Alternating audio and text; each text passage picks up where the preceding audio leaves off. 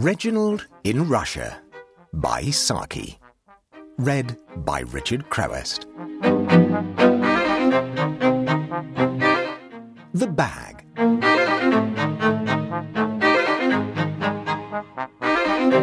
The Major is coming in to tea, said Mrs. Hoopington to her niece. He's just gone round to the stables with his horse. Be as bright and lively as you can. The poor man's got a fit of the glooms. Major Pallaby was a victim of circumstances over which he had no control, and of his temper, over which he had very little. He had taken on the mastership of the Pexdale Hounds in succession to a highly popular man who had fallen foul of his committee, and the Major found himself confronted with the overt hostility of at least half the hunt, while his lack of tact and amiability had done much to alienate the remainder. Hence, subscriptions were beginning to fall off, foxes grew provokingly scarcer, and wire obtruded itself with increasing frequency.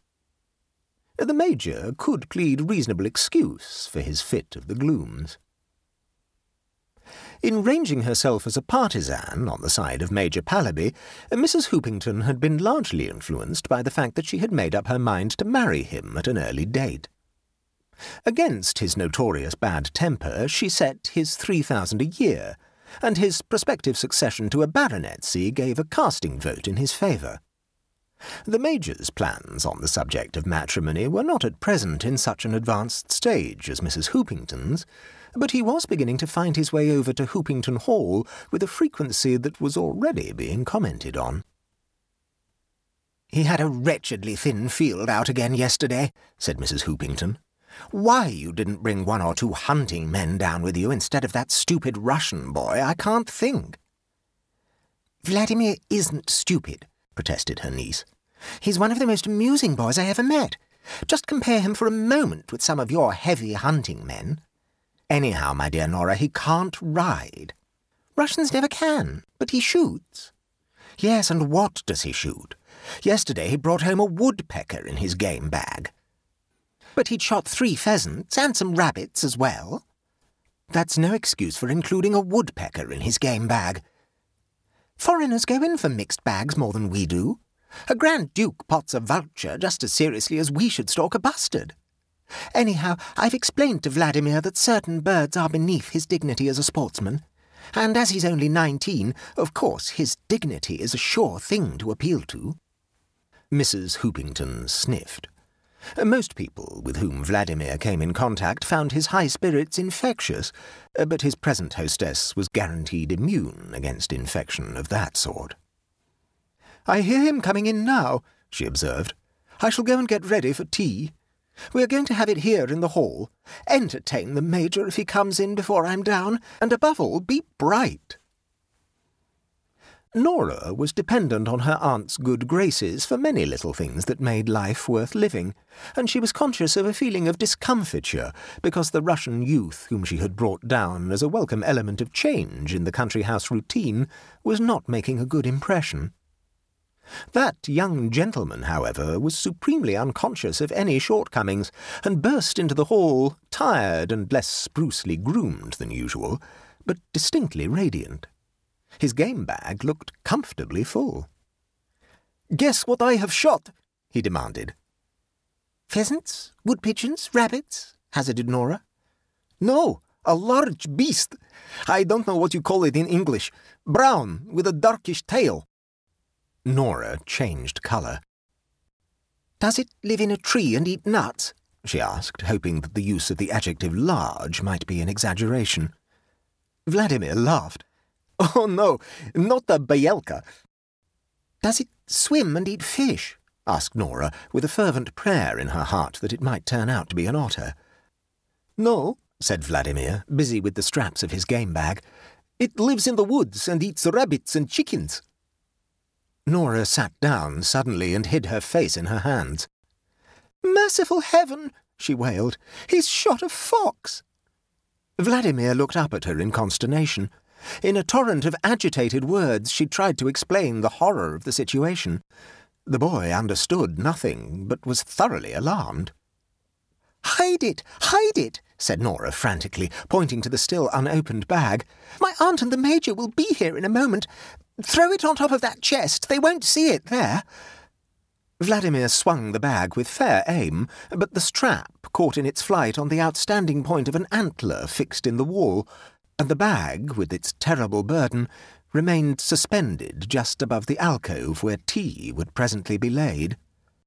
At that moment, Mrs. Hoopington and the Major entered the hall.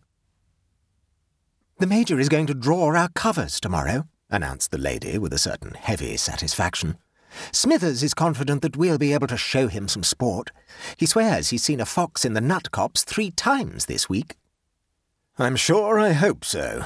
I hope so, said the Major moodily. I must break this sequence of blank days. One hears so often that a fox has settled down as a tenant for life in certain covers, and then when you go to turn him out, there isn't a trace of him.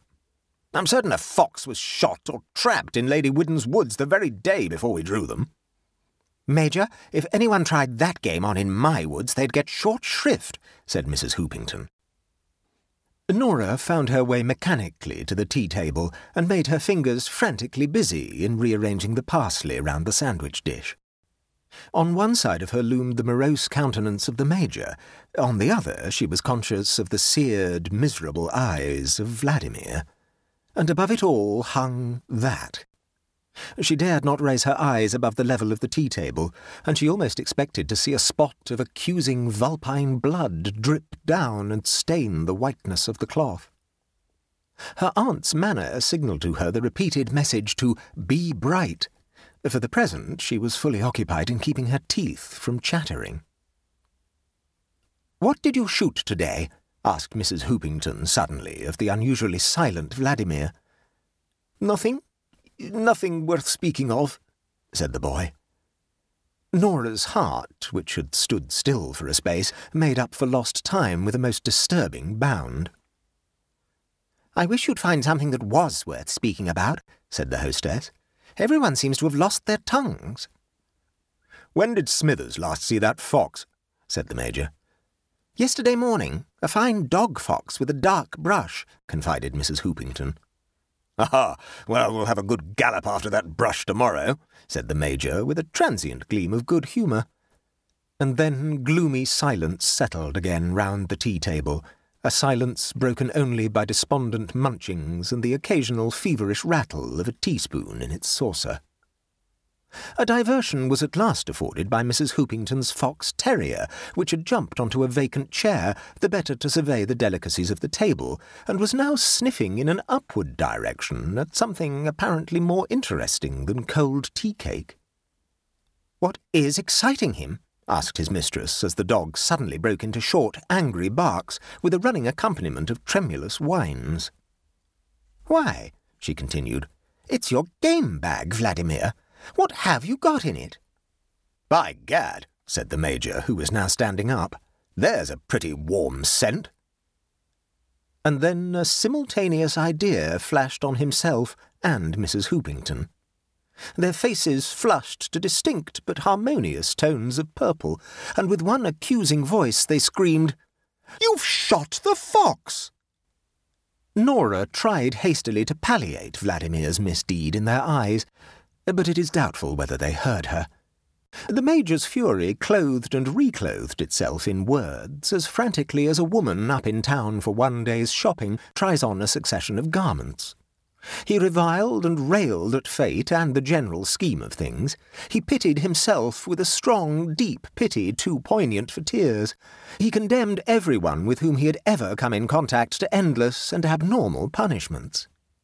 In fact, he conveyed the impression that if a destroying angel had been lent to him for a week, it would have had very little time for private study. In the lulls of his outcry could be heard the querulous monotone of Mrs. Hoopington and the sharp staccato barking of the fox terrier. Vladimir, who did not understand a tithe of what was being said, sat fondling a cigarette and repeating under his breath from time to time a vigorous English adjective which he had long ago taken affectionately into his vocabulary. His mind strayed back to the youth in the old Russian folk tale who shot an enchanted bird, with dramatic results. Meanwhile, the Major, roaming round the hall like an imprisoned cyclone, had caught sight of and joyfully pounced on the telephone apparatus, and lost no time in ringing up the Hunt secretary and announcing his resignation of the mastership. A servant had by this time brought his horse round to the door, and in a few seconds Mrs. Hoopington's shrill monotone had the field to itself. But after the Major's display, her best efforts at vocal violence missed their full effect. It was as though one had come straight out from a Wagner opera into a rather tame thunderstorm. Realizing, perhaps, that her tirades were something of an anticlimax, Mrs. Hoopington broke suddenly into some rather necessary tears and marched out of the room, leaving behind her a silence almost as terrible as the turmoil which had preceded it. What shall I do with that? asked Vladimir at last. Bury it, said Nora.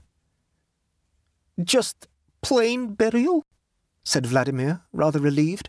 He had almost expected that some of the local clergy would have insisted on being present, or that a salute might have to be fired over the grave.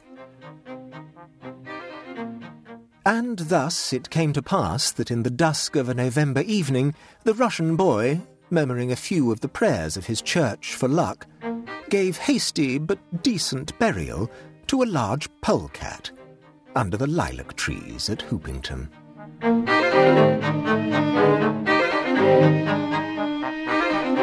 you.